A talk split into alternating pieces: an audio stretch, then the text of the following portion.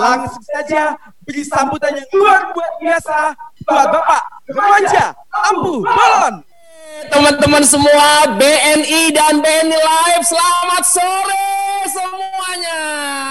Senang sekali di masa-masa istimewa ini saya merasakan energi dari seluruh pemimpin dan seluruh karyawan BNI dan BNI Live. Ada gairah untuk berjuang bersama.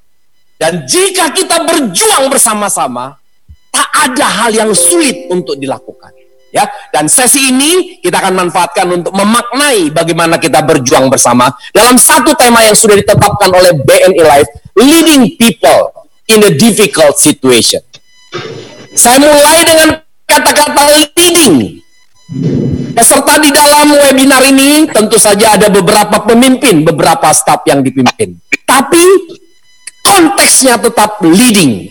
Karena semua adalah pemimpin. Pemimpin secara organisasi sudah kita tahu di Bank BNI, Bank di BNI Life. Tapi di kehidupan kita di masa pandemi ini, semua orang adalah pemimpin.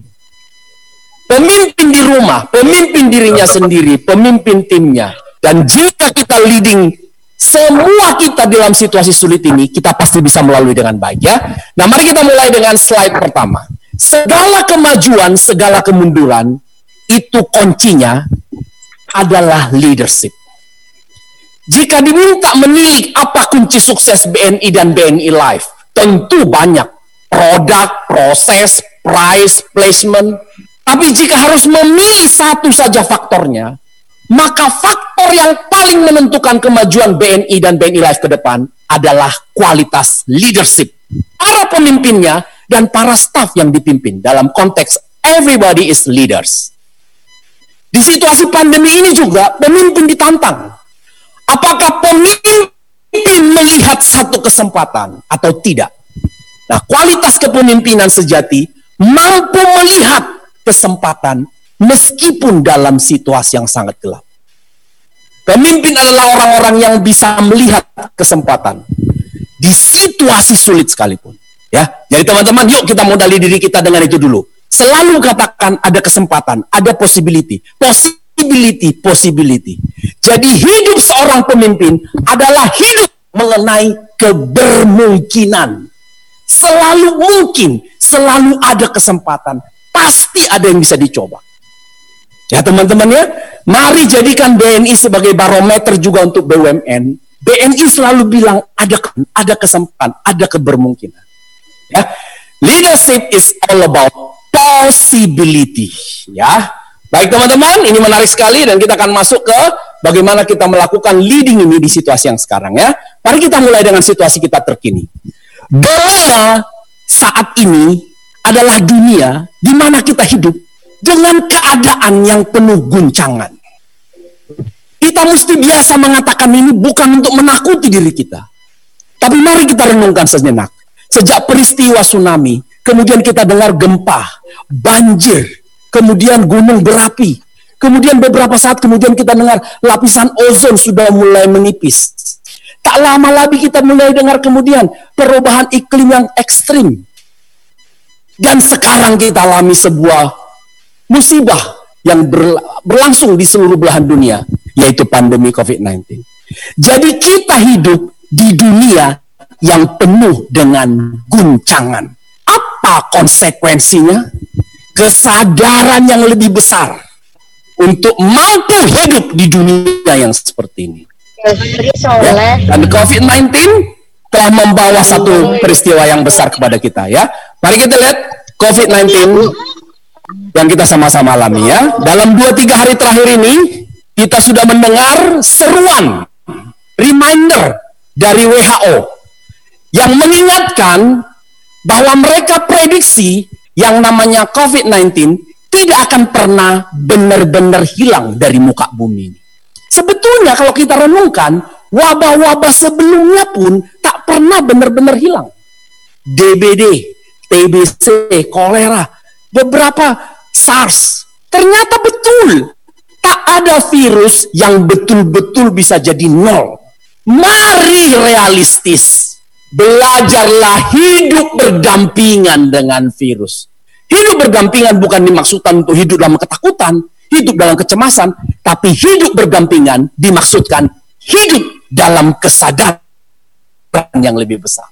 Menjaga kesehatan diri, kesehatan keluarga, kesehatan lingkungan kerja, dan kesehatan masyarakat termasuk debitur dan peminjam dan juga deposan kita. Ya. Jadi itu teman-teman, mari mari memasuki sebuah era yang sebetulnya sudah sering kita dengar, welcome new era.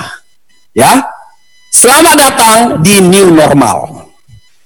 New normal itu seperti apa? Lebih baik, lebih mudah untuk saya kasih gambaran. Kita akan terbiasa nanti melihat pemandangan-pemandangan seperti dalam foto berikut ini mulai ada gairah untuk membuka kembali usaha. Tadi menuju ke tempat ini, saya lihat ada gairah. Mempersiapkan rukonya, membuka kantor cabangnya, neon sign dilap kembali, ATM kemudian semua ada gairah, ada gairah. Aku suka. Orang-orang BNI live sama BNI ada gairah. Desire. Ya, teman-teman ingat kata kuncinya adalah gairah. Dan kita akan lihat beberapa pemandangan berikut ini. Inilah situasi new normal yang kita lihat sehari-hari nanti. Kita akan terbiasa untuk antri dengan berjarak, menunggu angkutan berjarak. Mari kita lihat, apalagi beribadah juga berjarak. Juga di tempat para wisata, inilah situasinya barunya. Ya, jadi ini menuntut apa? Kesadaran, kemudian upaya, dan yang ketiga ya tentu saja kita juga bersama-sama melakukan, tidak sendiri-sendiri. Ya, ini normal. Begitu juga di bisnis. Saya yakin BNI Live dan BNI telah melakukan beberapa terobosan memasuki new era. Dengan keterbatasan berjumpa dengan teman-teman, berjumpa dengan nasabah, maka dokumentasi sudah mulai diizinkan dengan foto. Pengiriman dengan segala sesuatu yang bisa di email. Jadi teman-teman, new era juga akan masuk di era-era di permasalahan bisnis kita juga ya. Jadi sekali lagi selamat datang di new era. Dan sesi ini kok pas sekali dibuat bersamaan dengan kita Bank Indonesia sedang bersiap-siap memasuki new era. Teman-teman tahu kan, dua tiga hari ini persiapan pemerintah, jadi Anda sungguh-sungguh disiapkan oleh BNI dan BNI Life. Ya, Nah, mari kita lihat, setidaknya kita bisa melihat ada beberapa hal yang perlu kita renungkan dalam konteks new era. New era itu bukan hal yang buruk, New era bukan sebuah ancaman, tapi mari kita lihat dengan perspektif yang berbeda. New era nomor satu, mendatangkan kekuatan mental yang lebih besar. Ya, teman-teman lihat, new era itu membutuhkan kekuatan mental Anda lebih besar. Ya, setiap keluar dari rumah, setiap berangkatkan anak-anak ke sekolah, setiap menuju ke rumah debitur, ke rumah nasabah, mental. Yes, aku sehat. Yes, Tuhan menjagaku. Yes, kita sedang keluar untuk berjuang. Saya akan cepat pulang, saya akan baik-baik saja, dan saya sudah jaga diri saya. Mentalnya disiapkan. Ya, saya pemenang, saya berjuang, dan Tuhan pasti membantu saya. Dunia sedang dalam pengobatan, dunia dalam rehab. Katakan hal-hal seperti itu. Ya, itu yang pertama. Jadi di new normal itu bukan hal-hal teknis sebetulnya yang utama, mental yang lebih kuat. Dan ini hari pertama saya keluar dari rumah. Yoi, rumah. Tapi dapat undangan BNI Live ini karena juga pertimbangan teknis, saya siapkan diri saya. Saya menuju teman-teman ada 5000 yang standby menunggu saya. Saya mau menyapa mereka. Inilah partisipasi saya. Menyiapkan kelompok-kelompok untuk siap di New Era. Yes! Itu yang pertama, New Era membutuhkan kekuatan mental yang besar. Yang kedua, New Era juga membutuhkan kegesitan, gesit, cekatan, cepat, Salah sekali menggambarkan kegesitan seperti ini. Kalau orang jalan kan seperti ini. Ini biasa. Gesit seperti apa? Cepat. Saya kasih contoh. Teman-teman tahu bisnis perhotelan? Tak ada yang menginap. Tak ada event. Tapi dengan gesit mereka pikir, apa yang kita bisa hasilkan dari hotel ini? Maka kitchennya, restorannya, buffetnya sekarang menawarkan makanan dikirim ke rumah. Hotel-hotel dalinya nggak memikirkan itu. Menginap, makan di tempat, party di tempat. Sekarang dengan gesit mereka mikir, kita kenapa tidak bisa mengirim makanan? Akhirnya mereka menjual makanan deliver. Anda tahu Bluebird? Bluebird ini sudah terbukti gesit ketika online datang. Tapi diuji lagi ketika pandemi datang. Dengan gesit mereka mengumumkan, kami tidak mengantar hanya orang, kami sudah siap mengantar barang. Jadi Bluebird Taxi sekarang mengirim barang-barang dan makanan. Gesit. Jadi saudaraku di BNI kita udah 60 sampai 70 tahun usia kita. Apa yang kita lakukan selama ini adalah baik. Tapi perlu kecepatan untuk berubah. Lebih gesit untuk menyesuaikan diri dengan perubahan ini. Begitu juga di BNI Live. Itu yang kedua. Mari kita lihat hal yang ketiga yang perlu kita lihat dari sisi pandeminya, kesempatan. Banyak kesempatan asuransi di masa-masa wabah ini. Satu hal, virus wabah ini dianggap sebagai salah satu dari pengcoveran terhadap penyakit kritis. Dan penyakit kritis pun didefinisikan juga wabah-wabah yang datang kemudian hari yang tidak bisa disebut namanya sekarang. Jadi kesempatan kita begitu banyaknya. Tapi ingat kesempatan itu juga dipakai oleh asuransi lain. Mungkin produk-produk rumah sakit pun akan menyesuaikan diri. Klinik-klinik akan menyesuaikan diri. Pertanyaannya siapa yang cepat mengambil kesempatan itu? Saya harap BNI yang dengan jumlah cabangnya sebanyak ini dan juga BNI Live dengan produk-produknya lebih sudah mampu untuk meraih kesempatan itu. Dan satu hal lagi, new normal juga menuntut yang namanya pemahaman ini awal yang baru. Kita sudah berjalan hampir 6 bulan 2020. Mestinya kita melihat target 2020 ini sampai Desember. Tapi Anda bisa menganggap ini bukan memasuki bulan Juni. Ini memasuki new new tahap kehidupan dari BNI Live dan BNI. Jadi BNI dan BNI Live, mari walaupun selama ini kita belum maksimal melakukan referral, walaupun kita belum all out, tetapi mari di Juni nanti all out melakukan ini. Sehingga kita bisa menyebut new normal sebagai satu perspektif yang positif. Bukan hanya penyesuaian diri dengan keadaan-keadaan fisik sifat. Ya, ya teman-teman, new normal. Penjelasan singkat supaya kita lebih siap melihat sesuatu yang lebih positif. Ya, next. Teman-teman referral. Referral ini sudah jadi topik 20 tahun yang lalu. Ketika banyak bank-bank mendirikan asuransi.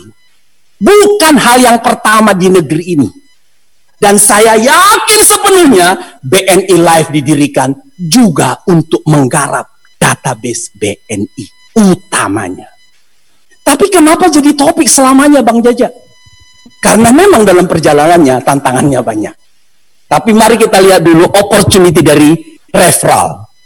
Saya selalu melihat referral ini sebagai sesuatu yang istimewa. Mari kita lihat referral itu minimum melihat beberapa hal berikut ini. Yang pertama, Referral itu sebetulnya secara langsung kita sudah menyeleksi lead database kita. Ya, jumlah database banking kita kan cuma besar. Kita lihat ya, database banking BNI itu apa saja. Leadnya itu sudah lebih selektif. Anda tahu dong, Anda menawari ke misalnya debitur, debitur lancar. Anda pasti nawari di debitur kartu pinjaman kartu kredit yang lancar.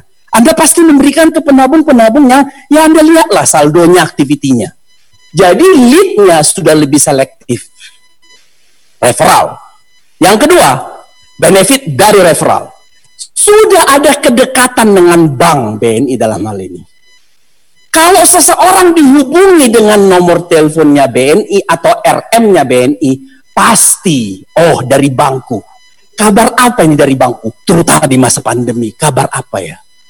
Itu sebabnya aturan mainnya, nasabah pertama dihubungi, ditawari bukan oleh BNI Live, harus oleh pemilik akun, pemilik nasabah yaitu BNI. Sudah ada kedekatan. Apalagi rahasia dari referral. Oh, dari survei, dari survei yang uh, saya sudah cek di mana-mana, 75% nasabah mau, at least mau mendengarkan penawaran kita. Karena itu datang dari bank di mana dia percaya. Datang dari bank gimana bahkan KPR-nya sudah terjadi di situ. Kemudian pertanyaannya seberapa banyak close-nya? Itu usaha berikutnya. Tapi at least 75% orang mau membuka diri, mendengarkan Anda. Apalagi rahasia dari oh bank insurance ini udah pasti. Tak ada cara yang paling cantik untuk membuat retention customer kecuali dengan asuransi. Mengapa? Asuransi dibuat untuk jangka panjang. KPR juga jangka panjang. Tapi berbeda, asuransi ini berkaitan dengan hidupnya dia. Debiturnya boleh lunas KPR-nya, tapi insuransinya belum tentu dia akan tutup. Jadi teman-teman, referral ini bukan hanya berguna buat teman-teman BNI Live, sebetulnya referral ini sangat berguna buat teman-teman BNI untuk meretention customer itu lebih lama, lebih all out bersama kita. Dan satu lagi yang terakhir, oh oh oh, memberikan keuntungan ketiga pihak. Nomor satu nasabah dulu, dilindungi, diberikan beberapa benefit-benefit. Nasabah untung, BNI untung. Eh, saudara kita yang kita dirikan bersama-sama BNI Live, untung pula. Jadi teman-teman, saya rasa ini semua sudah jadi dasar-dasar kita untuk melakukan referral. Saya hanya mencoba mengangkat ulang betapa beruntungnya sebuah bank yang sudah seperti BNI. Referral itu sangat meaningful. Ini susah bank-bank yang kecil, database-nya kecil, berdirinya baru-baru aja. Nah, mari kita lihat kekayaan database di BNI ya. BNI berdiri tahun 6, Anda tahu usianya sekarang? Hanya satu tahun isinya dengan berdirinya Republik ini. Bahkan kita disebut sebagai putra pertama dari Republik Indonesia. RI berdiri 45, BNI lahir 46. Anak tunggal pertama. Ya, Mari kita lihat kekayaannya. Oh, yang pasti di kepala kita penabung. Tiap hari Cabang dibuka di tertentu, penabung bertambah. Payroll, penabung bertambah. Seluruh debitur-debitur wajib buka tabungan. Beberapa kartu kredit, Sony penabung. Kemudian ada juga deposan bangsa kartu kredit, vendor-vendor kita, supplier, debitur umum, debitur konsumer, debitur corporate, supplier, vendor, mitra usaha, UMKM. Kemudian juga kita punya teman-teman bisnis, developer, property agent, ATPM itu banyaknya lembaga-lembaga dan kementerian BUMN yang juga sekarang banyak berbanking dengan kita. Jadi kekayaan kita ini luar biasa. Kalau kita tidak garap, somebody else akan menggarap. Nah, mari kita teman-teman garap ini lebih totalitas lagi dan saya yakin jika kita lakukan ini, benefit yang pertama terlihat adalah nasabah lebih loyal. Setelah loyal, nasabah bisa diajak untuk melakukan bisnis lebih banyak. Dan yang lebih jauh lagi, nasabah akan mengajak orang lain untuk ikut menikmati fasilitas yang sudah dinikmati di BNI atau di BNI Live. Ya, teman-teman, ini kurang lebih pengantar-pengantar buat teman-teman semua. Nah, mari kita mulai sekarang. Bagaimana selanjutnya, Bang Jaja? Bang Jaja udah kuat tadi. Thank you. Sekarang saya mau serius menggarap ini. Saya akan mulai dengan materi how you can lead yourself how you can lead your team dengan sejatinya berbicara mengenai referral, tapi kaitannya ke diri sendiri. Mari kita mulai. Ini adalah hal yang diatur oleh perusahaan. Tapi pertanyaannya, adakah hal yang Anda tentukan untuk diri Anda sendiri? Jadi saya tantang semua memasuki new normal ini, mulailah new normal dengan menetapkan target pribadimu. Loh, Bang Jaja, Gak usah diterapkan, targetnya sudah ada. Targetnya dari Januari udah di set bang, dan target kita naik daripada tahun lalu. Ini target juga udah didistribusikan. Ini nggak usah dibahas nih, ini udah pasti ada targetnya. Dan itulah yang terjadi. Semua orang merasa target sudah ada. Tapi jauh di lubuk hatinya bilang, itu mah bukan target saya. Itu kan target kantor, itu target cabang, itu target wilayah, itu target bank white-nya BNI, itu target BNI dia tidak melihat itu sebagai targetnya. Apa yang terjadi? Tercapai syukur, nggak tercapai ya urai alasannya. Alasan yang paling common susah ketemu orang bang, susah sama orang menerima telepon sekarang bang, karena bukan target. Tapi coba itu target pribadi dia, hidup matinya dia, maju mundur dia. So mulai hari ini temanku di BNI Live, temanku di BNI, jangan lagi pernah melalui hari tanpa target pribadi. Dan saya mesti mengatakan rahasia sukses itu banyak. Tapi setelah saya berjalan 30 tahun sejauh ini, 20 tahun bekerja, 10 tahun jadi motivator, saya menemukan satu rahasia. Setelah saya lihat semua orang sukses, dan setelah saya pelajari banyak kisah sukses, kebanyakan 99% orang yang sukses karena mereka punya target pribadi mereka. Anda bisa menganggap ini target kantor, tapi saat yang sama Anda target. Anda lihat ya, jika ingin sukses harus punya target. Contoh, wilayah saya target referralnya katakanlah supaya gampang, 2000 debitur menjadi pemilik BNI Life. Anda bisa menyebutnya target kantor, tapi kalau saya mengajak Anda, anggap itu target Anda sebagai kepala wilayah. Bagaimana caranya Bang Jaja? Anda harus bilang dalam diri Anda, saya ingin sekali wilayah ini menjadi wilayah yang paling jadi contoh untuk menggetarkan wilayah lain bahwa referral itu fun.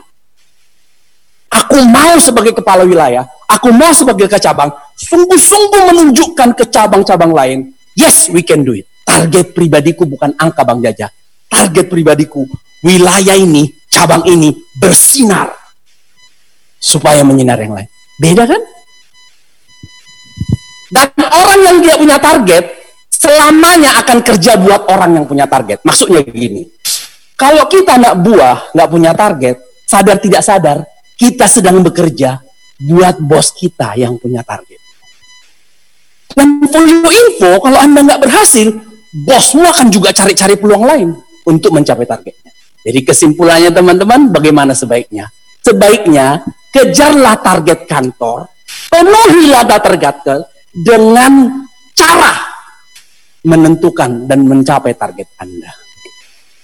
Jadi 2020 masa sulit, masa terbatas, new normal, tanpa ini susah. Mari kita lihat.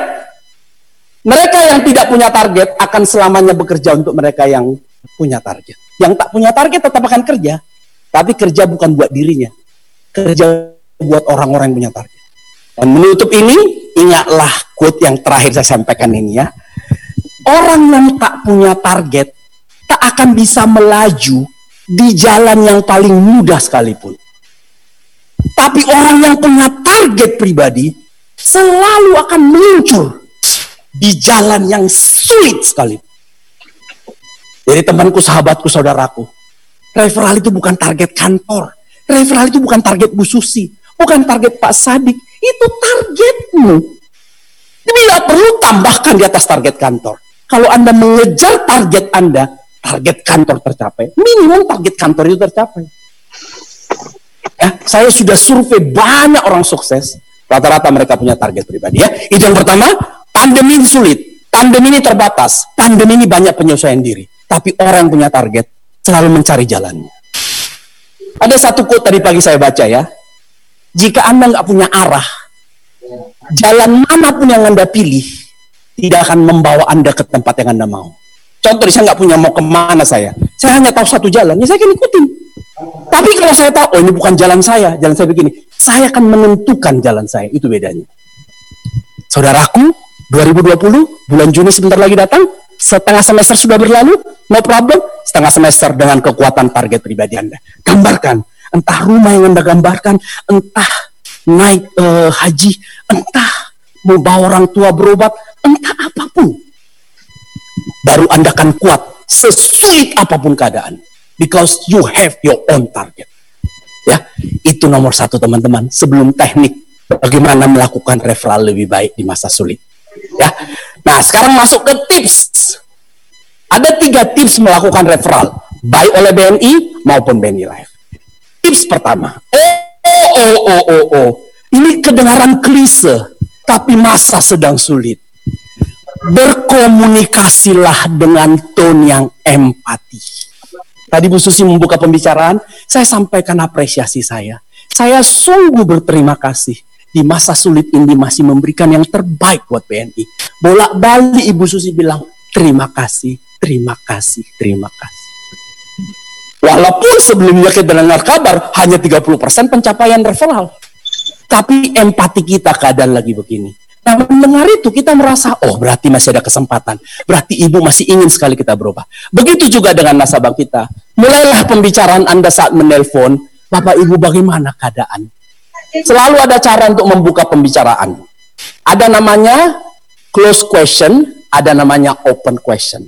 Yang namanya empati harus dimulai dengan pertanyaan yang open, jangan yang close. Yang close misalnya seperti ini. Baik-baik kan kabarnya Pak? Sehat kan Pak? Aman kan Pak? Itu close. Jawabannya udah tahu. Yes. Tapi kalau open question, Pak ceritakan bagaimana keadaan Bapak. Pak bagaimana Bapak melalui masa sulit ini? Pak kami dari bank ingin mendengarkan. Dan kita cari solusinya bersama. Dia bilang, ini bank yang saya mau. Dia mau mendengar kesulitan saya. Dia mau membantu saya sering-sering informasi. Orang-orang di masa sulit perlu diberikan empati. Ya. Jadi teman-teman, mari kita fokus untuk berkomunikasi secara empati kepada customer kita.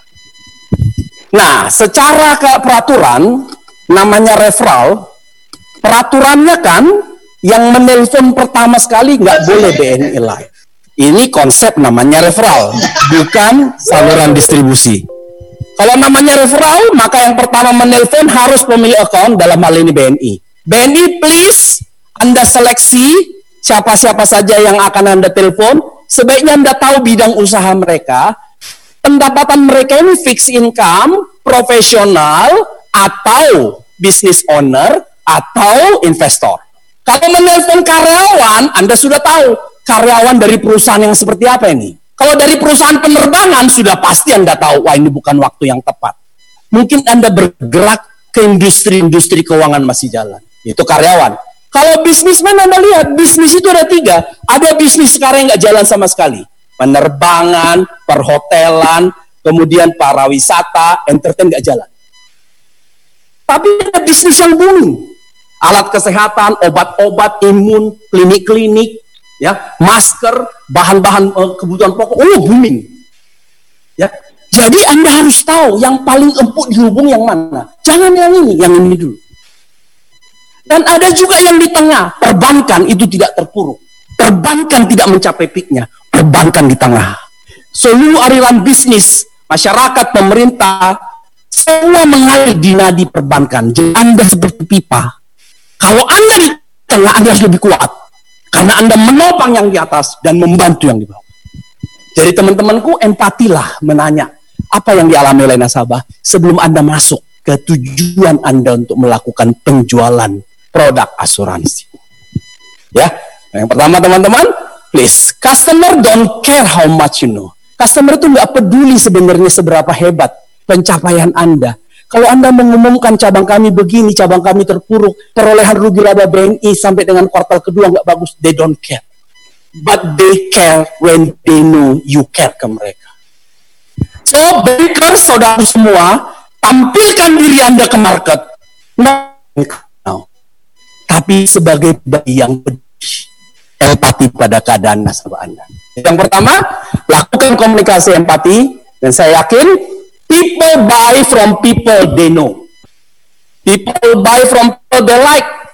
People buy from people they trust. Ya, jadi teman-teman, kalau anda mau berjualan, nomor dua kan dulu namanya produk. Nomor satu anda. Anda dikenal dengan baik. Anda disenangin dan anda ditrust. Dan then anda lebih mudah masuk ke yang kedua. Yang kedua ini sekaligus tips kedua saya, anda nggak bisa jualan kalau nggak tahu kebutuhan orang. Yang kedua, bahkan Anda bisa mengcreate kebutuhan orang. Pak, cerita ke saya Pak jumlah karyawan Bapak. Perolnya kan di kita Pak. Bagaimana teman-teman ini asuransi sejauh ini Pak? Bagaimana mereka melindungi dirinya Pak? Apa yang terjadi selama masa-masa sulit ini Pak? Anda lihat peluang-peluang. Anda gali-gali dan Anda dengarkan. Lihat ya teman-teman, peluang terjadi dari pendengaran, bukan dari mulut. Semakin banyak ngomong orang sales, semakin gak ada peluang. Jadi jangan bertemu sama Pak, sama siang Pak, sudah lama gak ketemu. Bapak tutup mulut Pak, saya mau cerita Pak. Ada lima, Bapak diam Pak, saya cerita. Semakin Anda banyak ngomong semua. Tapi coba dibalik. Pak, sudah tiga bulan gak ketemu. Ceritakan ke saya Pak, apa yang terjadi. Bapak ceritakan ke saya bagaimana membayar karyawan selama ini Pak. Bapak ceritakan bagaimana kolaborasi. Semakin banyak Anda menggali, semakin dia cerita, semakin banyak peluang. Peluang datang dari pendengaran. Ya, jadi teman-teman lakukan ini baik perorangan kepada nasabah-nasabah Anda, kalau bisa lakukan juga secara kolektif ke perusahaan-perusahaan di mana mereka memilih BNI sebagai untuk kebutuhan karyawan baik itu pinjaman maupun payroll dan lain-lain akan lebih mudah. Ya, itu yang kedua teman-teman. People buy from people they know, from people they like, from people they trust. Itu tips kedua. Dan tips ketiga sekalian sebagai tips penutup. Follow up. Teman-teman sebetulnya jumlah nasabah kita nggak kurang loh. Ini saya tekankan di sini ya. Anda akan malu bilang ke bank lain, kami tidak sukses referral, jumlah nasabah kami kurang banyak. Itu pasti nggak cocok. Anda lebih malu lagi bilang, sebetulnya kami ini gak terlalu lama berdiri, sehingga kami tidak punya waktu, tidak punya dasar, tidak punya profil nasabah kami. Enggak. BNI sudah tua, BNI sebarannya di mana-mana. Yang jadi pertanyaan, bagaimana kualitas follow up-nya? Nah, satu tips buat kita semua. Anda tidak 100% nasabah BNI loh. Teman-teman ingat saja Pareto, hukum Pareto. Hukum Pareto mengatakan apa? 20% nasabah BNI menguasai 80% bisnisnya BNI. Itu juga berlaku di asuransi. 20% pemilik polis menguasai jumlah premi satu tahun. Jadi kalau memfollow up, titip ke semua cabang, ke semua wilayah, fokus dulu ke 20% ini. Bikin list nasabah paling lama, nasabah paling loyal, nasabah dengan jumlah dana yang paling besar, nasabah pemilik kartu debitur. Ini dulu. Anda sapu bersih ini, Anda bergerak ke sini. Coba dibalik, coba dibalik. Fokus ke 100 persen. 100 persen hasilnya 20 persen. Ya, jadi teman-teman, kualitas follow up jauh lebih mudah jika Anda semua tahu bahwa effort Anda harus all out ke 20 persen. Nah, ini lakukan profiling per cabang, per wilayah, per area, pada akhirnya BNI. Mungkin ada tantangan juga mengenai nomor telepon, I know that. Nomor telepon nasabah kita begitu mudahnya diganti.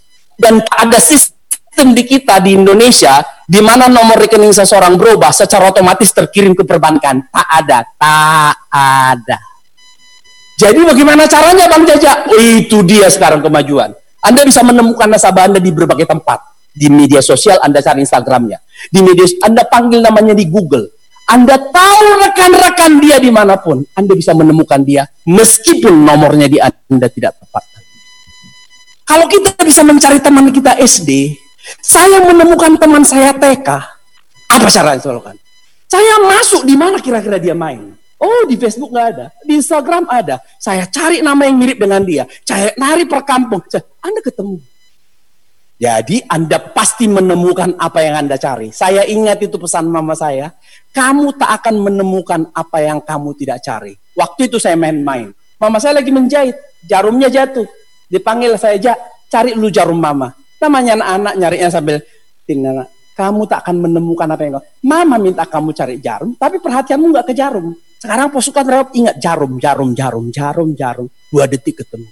Kita tak pernah menemukan apa yang kita tidak cari. Tapi kita selalu besar kemungkinan menemukan apa yang kita cari dari 20% aset. Ya. Nah, pertanyaannya Bang Jaja, apakah secara otomatis kalau saya hubungi ini langsung close? Belum tentu. Anda nggak mungkin menelpon ini. Memang kualitas menelpon ini dengan ini pasti beda. Menelpon ini possibility-nya besar. Tapi ideal sekali dihubungi langsung kejadian. Yang ada adalah hubungi lebih banyak orang, hubungi lebih sering orang, hubungi lebih pasif orang. Maka keseringan dan aktiviti harian Anda membuka peluang closing tiap hari. So business, sales not make in a day. Sales make day by day. Itulah namanya kualitas follow up. Anda bayangkanlah sebuah taman kalau Anda punya taman dan Anda bilang ke tukang taman, Pak tamanku tukang taman, aku mau tamanku ini tiap hari ada bunga yang mekar. Pasti tukang taman nggak menanam jenis bunga yang sama. Dia akan menanam bunga yang berbeda-beda. Karena semua bunga tidak mekar di waktu yang bersamaan. Jadi kalau Anda mau menanam bunga dan mau mekar setiap hari, tanam lebih banyak bunga. Ya, jadi teman-teman, follow up Anda ingat ini, 20% ingat, Ingat melakukan segala sesuatu pula tiap hari, terkontrol, ada manajemen, ada data, ada sistem, ada pemimpin yang mengkoordinir, ada data-data yang kemudian dikirim, dikembalikan lagi yang closing yang mana, yang belum closing yang mana, ulangi lagi, kirim program baru, kirim uh, sweetener baru, dan akhirnya tidak semua bunga mekar pada waktu yang sama. Tapi kalau Anda mau mekar semuanya, tunggu saja waktunya, tapi setiap hari Anda sirami, Anda pupuki mereka ya. Ya kali teman-teman, tiga tips saya sudah bagi buat Anda. Yang pertama, situasi lagi sulit, Jangan pernah menghubungi nasabah tanpa tone empati. Dan semua industri sedang didorong untuk ini. Terutama karena kita BUMN. Ada panggilan khusus buat kita. Menjaga republik ini. Menjaga negeri ini. Melalui perusahaan-perusahaan yang bernaung di bawah BUMN. Yang kedua, tentu saja kita harus yakinkan diri kita. Kita tahu kebutuhan customer. If not, Anda create kebutuhan. Tadi salah satu staf saya dikirimi WA oleh salah satu hotel yang ternama di Jakarta. Bapak Dedi apa kabar? Bagaimana pelaksanaan kelas-kelas Pak Jaja? Kami rindu mendengar suara Pak Jaja. Kabari ke Pak Jaja. Anytime Pak Jaja punya acara di rumah, acara apa pun di rumah, kami siap mengirim makanan. Create kebutuhan. Tapi lihat kan, mereka merasa Pak Jaja banyak kelas di sini. Kok belakangan nggak kelihatan? Mari kita tawari sesuatu. Create kebutuhan. Ya teman-teman, kebutuhan asuransi lagi tinggi seperti Pak Sadik bilang. Situasi ini membuat orang sangat peduli dengan asuransi masing-masing, menjaga diri, menjaga keluarga. Dan saya pun, saya sudah banyak polis. Saya bahkan masih melihat tadi pagi, polis saya buka lagi semua. Apa pengcoverannya? Termasuk nggak penyakit kritis. Ternyata saya punya polis yang penyakit kritisnya nggak sampai 64. Polis yang terbaru 64. Saya telepon itu, oh sudah dirubah pak. Penyakit kritis sudah berkembang menjadi 70. Apalagi mereka yang nggak punya polis, punya kesempatan banyak untuk menciptakan kebutuhan. Ya last but not least, bisa punya seribu nama, tapi 20% saja Anda follow up yang terbaik. Pasti menghasilkan yang lebih baik. Ya, Follow up Anda sangat ditentukan hari demi hari, energi hari demi hari dan percaya sama saya, Anda tinggal menunggu waktu untuk panen. Menanam, menabur, menyemai, melakukan segala sesuatu lakukan tiap hari. Jika Anda lakukan mulai Juni, nanti kelihatan Juli, Agustus, September, Oktober, Desember. Tapi kalau Anda nggak lakukan semua ini sampai Desember pun capeknya setengah. Ya teman-teman ya. Jadi mari kita mulai new normal ini dengan desire yang besar, semangat yang besar, dan pada akhirnya Ingatlah, matahari masih bersinar. Matahari masih bersinar meskipun awan gelap sedang menutup. Saudaraku, ingat mataharinya bersinar loh. Masa sulit adalah awan. Tapi ingat, awan gelap mana yang tetap? Awan gelap kalau Anda di pesawat, awan itu bergerak terus. Suatu hari awan itu hilang. Mataharinya akan menyinari Anda. Jadi jangan biarkan awan yang gelap ini, jangan biarkan new normal ini, jangan biarkan keterbatasan ini mengurangi cahaya Anda. Ya, dan saya ingat satu quote yang saya ingat yang namanya matahari tak pernah layak disebut matahari kalau dia tidak bersinar. Sebagai asuransi, Anda harus bersinar buat negeri. Sebagai bank yang sudah berusia sangat lama, BNI terpanggil bersinar untuk negeri. Sebagai pemimpin yang sudah lama di BNI, mari memimpin dengan cara baru. Memimpin dengan energi yang total. Memimpin dengan sinaran yang kuat. Sebagai motivator, saya sudah dipanggil BNI berkali-kali. Sejak karir saya pertama, kelas pertama saya sejak saya jadi motivator adalah BNI Kota. Saya ingat waktu itu Pak Anggoro lagi dapat tugas memecah wilayah. Dan saya diminta Pak Anggoro untuk memotivasi sebelum dibaca. Hingga hari ini 10 tahun, BNI masih mengundang saya. Tapi tantangan baru muncul. Bang Jaja, tidak ada lagi panggung buat Pak Jaja. Adanya adalah online, online, online. Kalau saya nggak menyesuaikan diri, apa itu online? Gak biasa bu, gak biasa bu, gak biasa bu. Anda lihat BNI yang sudah percaya sama kita pun memberi kita panggung bukan offline, gak ada offline Pak Jaja, gak ada pertemuan, gak ada rencana. Kalau Pak Jaja bisa bantu kami sekaligus sekaligus yang namanya Zoom, sekaligus IG Live. Hebat nggak coba? Dan saya kemudian terinspirasi untuk melakukan kelas-kelas yang lebih banyak lagi online setelah. Ya teman-teman, mari kita tetap bersemi walaupun kita masih di tengah pandemi. Ya, dan dari saya supaya kita termotivasi terus, Teman-teman please follow Instagram saya karena saya ingin kita terus berkomunikasi baik lewat post-post yang saya lakukan tiap pagi untuk motivasi Anda atau bahkan Anda bisa menanya saya lewat DM. Ya, silakan follow Instagram saya at remaja. Selain Anda follow Instagramnya BNI Live pasti juga Instagramnya BNI. Juga Instagram pemimpin-pemimpin kita di BNI maupun BNI Live ya. Baik teman-teman, waktu saya sudah habis. Karena ini IG Live satu jam sebelum putus. Terima kasih banyak manajemen BNI. Terima kasih banyak BNI Live. Terima kasih seluruh peserta. Mari kita bangkit dan berjuang. Terima kasih banyak. Kita kembalikan ke MC-nya. Dan tentunya acara ini berkat kerjasama yang apik antara Seres Academy dan sektor jaringan dan layanan BNI ketika didukung penuh oleh Konsekom BNI Live. Mohon maaf jika ada salah-salah kata. Saya Owi pamit. Sampai jumpa. Selamat menikmati. Wassalamualaikum warahmatullahi